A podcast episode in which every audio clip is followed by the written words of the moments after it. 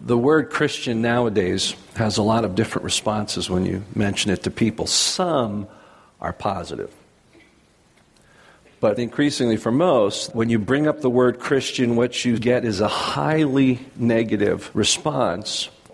Recent studies find that the vast majority of people in our region use the following to describe Bible believing Christians judgmental, condemning, hypocritical, and unloving. If you're like me, when you hear those statistics, the first thing you want to do is to explain yourself, defend yourself. But I want us to think about the possibility that some of this is our fault. You know, right away, what I want to do is say, well, Christ said that we would suffer because we bear the name Jesus. But what I'm suggesting is that the church has also suffered not for Christ's sake, but for stupidity's sake. We have excused our own brokenness and lack of love and compassion. We've excused it in the name of suffering for Christ, when in fact we're dishonoring Christ before the world around us. I want to show you a video, a short rant of a millennial and what she thinks about the church. Just watch it for a moment. You want to know why I hate the church? It's your eyes. The way that you look at me. The way you don't look at me. The way you think you know everything about me from the way I look or walk or talk. The way you try to get everyone to think you have this little perfect life and you hide away anything or anyone that doesn't match up with that image. The way you try and guilt me into being one of you. I'm serious, has that ever worked before? I hate your political agenda. I hate the fact that you ignore science. I hate the fact that you preach love and forgiveness, you save none for anyone outside the walls of your church. I hate how you ignore the homeless, but at the same time, you find a way to condemn them. I hate the secrets you keep. I hate that you protect leaders who commit the very sins they preach against. I hate that you always tell me that Jesus is the only thing that can save me. Well, that's true. I guess I'm out of luck. Because I'll never be like you. I'll never have anything to do with you. That answer your question? I think there's a lot of people that share that view of us. Now, let me be clear here. I'm not suggesting that we change our message, that we find a way to become more acceptable in a world that is increasingly operating apart from God's plan and purposes. I'm not suggesting that at all. I'm just asking that we take an honest look and recognize that who we are is seen by the world. In other words, the world is watching, it's not just listening. And as long as we try to just engage in a debate of ideas, but our lives and how we go about mission don't match the life of Christ, why should they listen to us about the cross? of Christ. And what we're learning about mission as we're looking at Luke chapter 4, when Jesus began his ministry by announcing the fulfillment of the prophet Isaiah's words about the coming of God's favor and the gospel, the good news of grace for all who are God poor. And then what that results in in comfort to the heartbroken, and pardon to the prisoner, and healing to the infirmed, and justice for the oppressed. What we're learning is that the mission of the church isn't just about the ideas and the doctrines and the beliefs. It's not just that we preach the cross of Christ. We are called to imitate the life and mission of Christ. And I'm not saying that even doing that will result in people changing their mind who are prone to turn from God. But I'm saying let's get past giving ourselves a pass and let's make sure the thing that people are stumbling over is the cross. Not your and my hypocrisy. Not how we verbalize compassion, but in fact live for ourselves. I'm saying our mission is both to preach Christ and to live Christ. It's time for us to embrace a fuller idea of mission that will then drive us into ministries that are empowered by the Holy Spirit because God's people are being obedient to what it means to bring the kingdom of God now.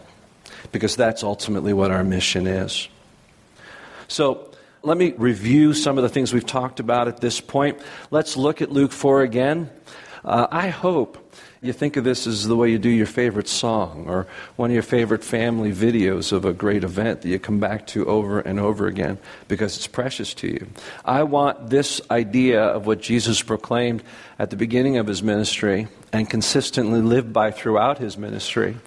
I want us to come to love this verse. I want us to see it not only as Christ's mission, but by extension, our mission as his body on earth today. So let's say it together. The Spirit of the Lord is upon me. He has anointed me to preach the gospel to the poor. He has sent me to heal the brokenhearted, to proclaim liberty to the captives and sight to the blind, to set at liberty those who are oppressed, to proclaim the year of our Lord's favor. Now, I'm not going to spend a lot of time exegeting today because we've done that over five weeks. This is trying to land it. So if you have missed the series, you can find it online or on iTunes podcast. I encourage you to do that. But let's find our way through a, a, couple of extra passages. I want you to uh, look with me at Isaiah chapter 61, this passage that Jesus quotes. What I want you to note is a very important halt in Jesus' quote of this passage. I think there's a lesson for us in this to understand what his main purpose on earth was in his first coming as Savior. Beginning of verse 1 The Spirit of the sovereign Lord is on me, because the Lord has anointed me to preach good news to the poor. He has sent me to bind up the brokenhearted, to proclaim freedom for the captives, and release from darkness for the prisoners, to proclaim the year of the Lord's favor that's where he stops. What's the next phrase? And the day of vengeance of our God. Jesus intentionally pauses. He does not talk about his coming as the day of God's vengeance. This is a part of that understanding that the kingdom is both a present reality but yet a future promise when this old age in which we live will be done away with forever. And that idea of vengeance speaks of the final and ultimate judgment of God. But Jesus pauses. His mission at this point on earth is not about vengeance. Let's just look at John 3, verse 17. Now, let me quote the verse that's just before it. Do any of you know what verse comes before John 3 17? For God so loved the world that he sent his only begotten Son that whoever believes in him will not perish, but will have everlasting life. God did not send his Son into the world to condemn the world, but to save the world through him. Jesus' mission on earth was not to be judge. His mission on earth, and therefore our mission today, is about bringing redemption and forgiveness, bringing God's favor to the world around us. Jeremiah 29 is one more passage I want to go to with you. Turn there with me. Jeremiah 29. Very relevant for how we view the mission of God's people in a different kingdom. Now, remember, one of the images we captured in our series was from that movie Upside Down, where you had one world close to another world in proximity, one pulled in a completely different gravitational direction than the other. And that's how we live today. We are citizens of the kingdom of God. The gravity of the kingdom of God pulls us upward, but yet we live in a world whose gravity, because of the brokenness of sin, pulls us downward.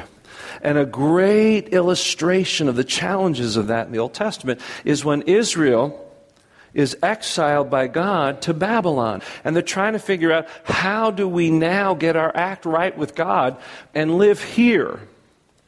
And many of them had developed an escape mentality, just like a lot of churches do. They think of the mission of the church to get as many people saved as possible and then hunker down for heaven. The church becomes a bomb shelter, and we become spiritual survivalists. And that's what was happening on the shores of Babylon. They were listening to prophets who said, We're going to go back in two years. Just stay out, hunker down, God's going to judge Babylon. We're going to go home. And Jeremiah had to write to them and say, You're, you're listening to false prophets. Verse 4, beginning Jeremiah 29. This is what the Lord Almighty, the God of Israel, says to all those I carried into exile from Jerusalem to Babylon Build houses, settle down, Plant gardens and eat the produce. Marry, have sons and daughters. Find wives for your sons and give your daughters in marriage so that they too may have sons and daughters. Increase in number there, do not decrease. Also, seek the peace and prosperity of the city to which I have carried you into exile. Pray to the Lord for it, because if it prospers, you will prosper. There's a great analogy here for who we are as the people of God, citizens of a far kingdom, living in the kingdom of this world. He calls them to be a blessing to the city of man. As Tim Keller says, bless the city of man for the sake of the city of God. So look again at this, what we've come to call the mission statement of Jesus. These are some of the things we talked about. We talked about the big picture. Show that for me, Josh. There it is. This is Christ's message to all the world, all of us who are God poor in need of Him.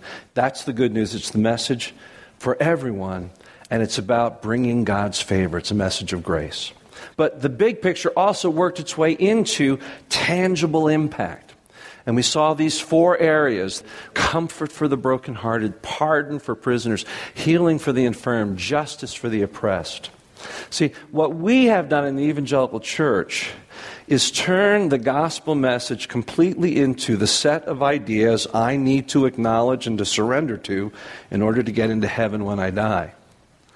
We've taken the eternally transformative part of Christ's gospel We've taken that exclusively and said that's the gospel. What we've left behind is the missional aspect that comes from how Christ lived and how he called us to live.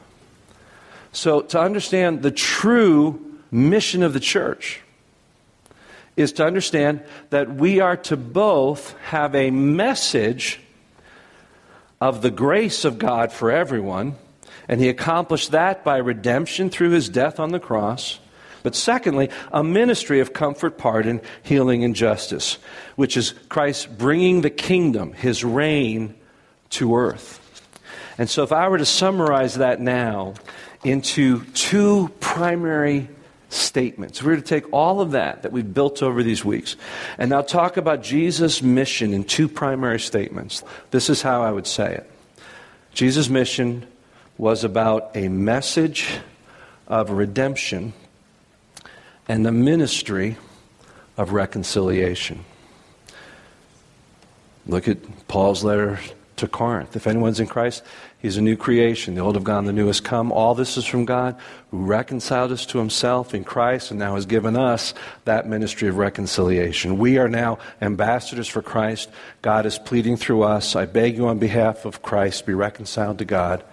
How did he do it? God made him who knew no sin to become sin for us, so that in him we might become the righteousness of God. So you see this whole idea of the mission of God reiterated to the church at Corinth. It's about the message of redemption. You can be redeemed because Christ took your sin in order for you to take on his righteousness. But the result of that not only are you reconciled, now you get to take over the family business. You're in the reconciliation business. And as long as we think about reconciliation simply again as trying to get as many people to go to heaven when they die as possible, we're missing the whole picture. Because Paul in Colossians 1 says that the work of Christ on the cross had as its purpose the reconciliation of everything to the Father. There is both a message of redemption we're to bring, but there's a ministry of reconciliation that is meant to bring the kingdom of God now, even as we wait for Christ to return as king and fully put an end to this age and to bring about the permanent new age where sin and all of its result is put away with forever. That will be glorious. Right now, our job is to fulfill the mission of Jesus.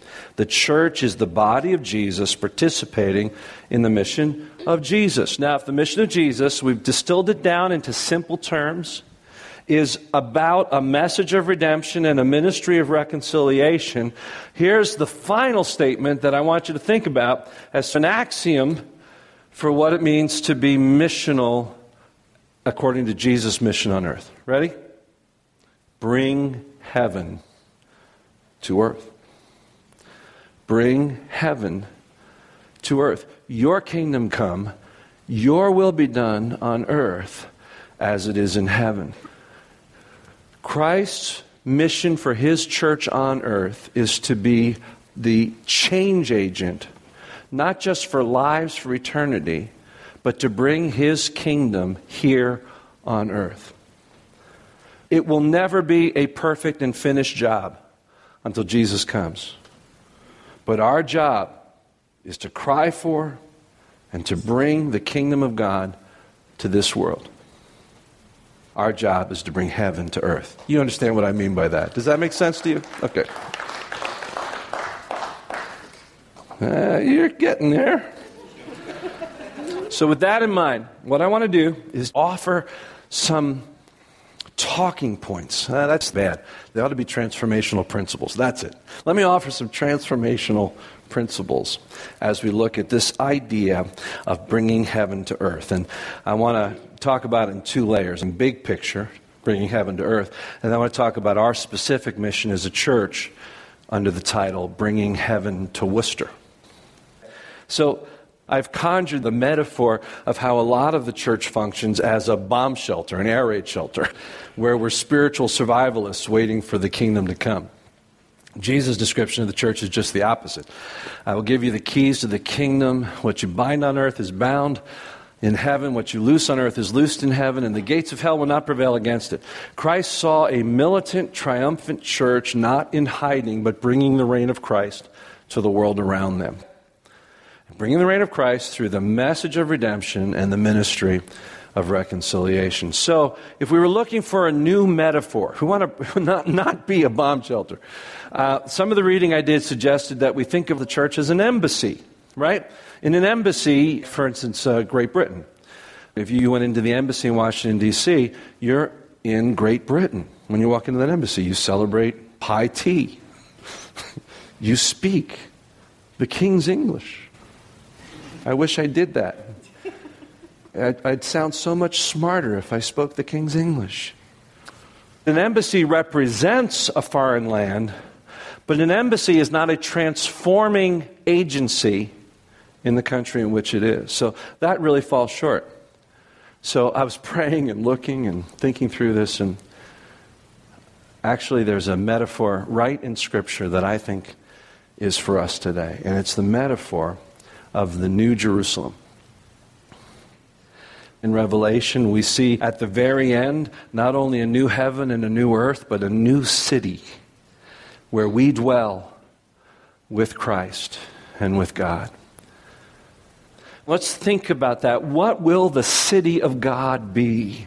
It will be a society where, first of all, people live in vibrant relationship with God. Intimate relationship in innocence with God the Father. Picture a society, a race in this New Jerusalem living in that relationship with the Father for which we were created. It will be a society where culture at all levels reflects the glory and the character of God. Where we stop arguing over whether a democratic approach or a republican approach, big government or small government, socialism or democracy, where we stop arguing about man's concepts of government and government becomes what it was always meant to be a theocracy, where benevolent God rules and where we serve gladly under him. Every level of society reflecting the glory of God no injustice. It will be a society based and rooted in God's love and care. No one hungry, no one lonely, no more tears. Those who are brokenhearted are comforted. Those who are in prison because of their wrongdoing have found pardon and release. Illnesses are no more. There is ultimate healing. There is justice for everyone under the beneficent reign of Christ. The New Jerusalem will be a society where the whole world is blessed through it. The nations will come in and out. The whole world will be blessed and marked because God has made his dwelling place with men in the New Jerusalem. You see, Oh, I love that thought, and I can't wait for that. But here's the thing I'm not supposed to wait. We're supposed to bring it here. Our job is to extend the reign of Christ. That's what it would look like. Imagine two Christians out of every seven people in the world. Imagine if we could get our act together and figure out how to influence the world in a loving way in order to bring about that dynamic in this world. And even if we can accomplish it, don't you think it glorifies God just to make the attempt?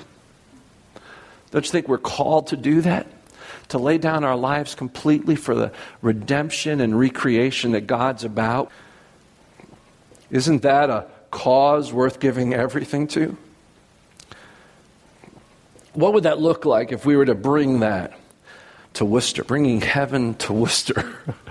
Extending the reign of Christ in a way that Worcester begins to reflect that culture, that presence of God through us. What would that look like if we began thinking of it as a mission here? And I've put some words together here. Now, I'm not presenting this as our new mission statement, but I am presenting this as where I believe God's taken my heart as I've wrestled through His Word about this idea of a kingdom mission the message of redemption and the ministry of reconciliation. You and I being citizens of the city of God, bringing that blessing to the city of man. And this is what I've got. We are the people of God fulfilling the mission of Jesus in our city by reconciling people to God through Jesus Christ.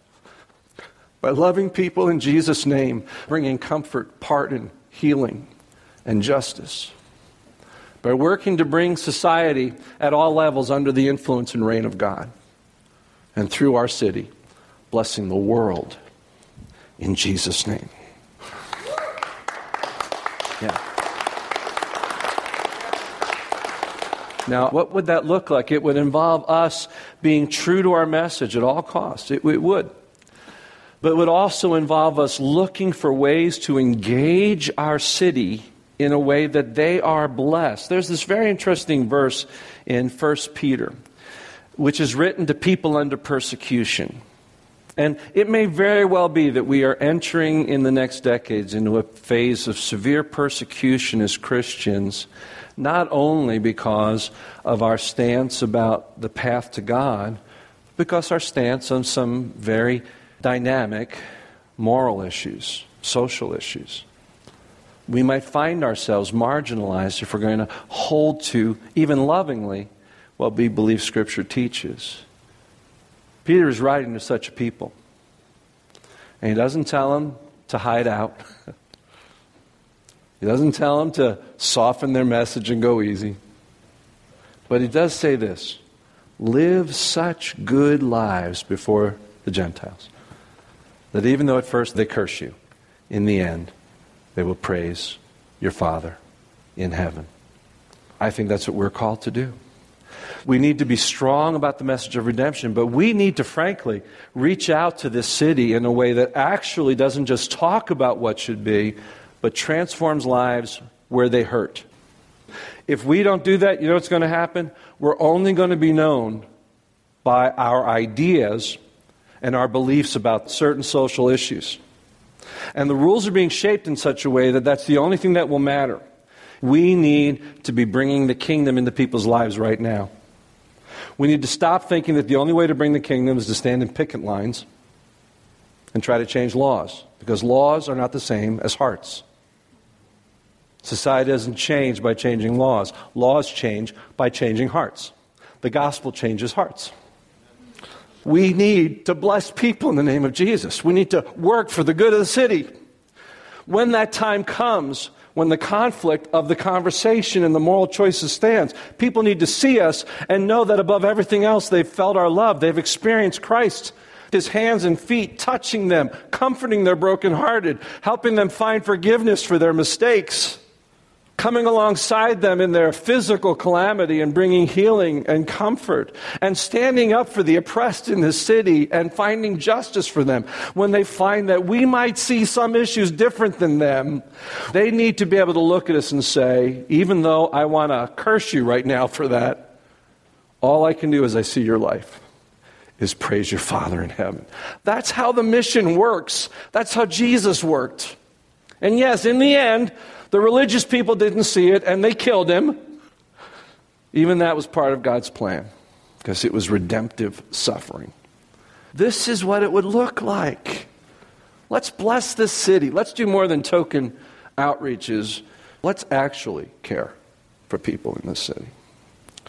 On the social level, in society, we need God fearing, kingdom believers to be present and at work on the highest levels of politics. We don't just need people feeding the poor, we need people who are helping create the structures that minister to the poor in a way that God reigns over those structures, that they actually deal with injustice in a way that blesses people and honors and glorifies God. We need people involved in politics who are submitted to the reign of Christ.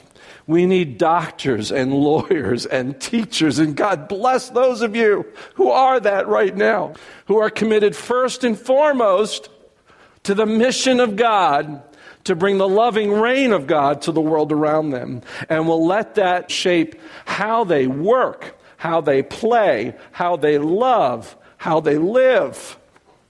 We need to invest in society, not run from it. We need to work for the good of the city. Because when the city prospers, God's people prosper. And then finally, we need to recognize that the city of God is not an end to itself, it's a blessing to the whole world. We, like a lot of new churches, are focusing on reaching the city. And that's a great thing. But one of the possible downsides of the localized sense of mission of the church is that we forget that we are not called to just a city any more than the original followers of Jesus were just called to Jerusalem.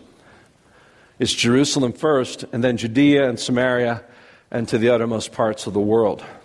And so, my warning to us and to the other church plants who have such a heart for the city is to recognize that we're not doing what's best for the city if the city doesn't understand its responsibility to use its resources to bless the world. It's the same thing as those of you that are raising your kids and you're surrendering kingdom priorities in order to prepare them for this life. And you're doing it out of love for them. You're saying, I love my kids so much, I'm willing to focus so much on their activities and needs that they're the center of my world. And isn't that what you have to do with kids? Well, you know what? That will raise kids who are earthly rich and kingdom poor. We don't want to have a city that glorifies in its own spiritual renaissance, but recognizes, even as it receives God's blessing, that it becomes a city on a hill that blesses the whole world. Our mission is to call out this city in the name of Christ, to transform it in Jesus' name. But then also with that, it's always been about reaching out and blessing others. I could go on, but I can't. Let's pray. I know I got going on this. I hope it gets you going. Father, I thank you for kind of allowing us to think about this. And you're working in my own heart, my own spirit about this. And I ask that uh, you call us out as your people, Father. You help us embrace the whole of your gospel, the whole of your mission. To never compromise on the message, but to recognize the message is empowered as we bring the kingdom of God to earth by being ministers to the world around us in the name of Jesus. In tangible ways, Father, may we be that people. Bring the kingdom, bring heaven to earth, and use us to do it. All God's people said.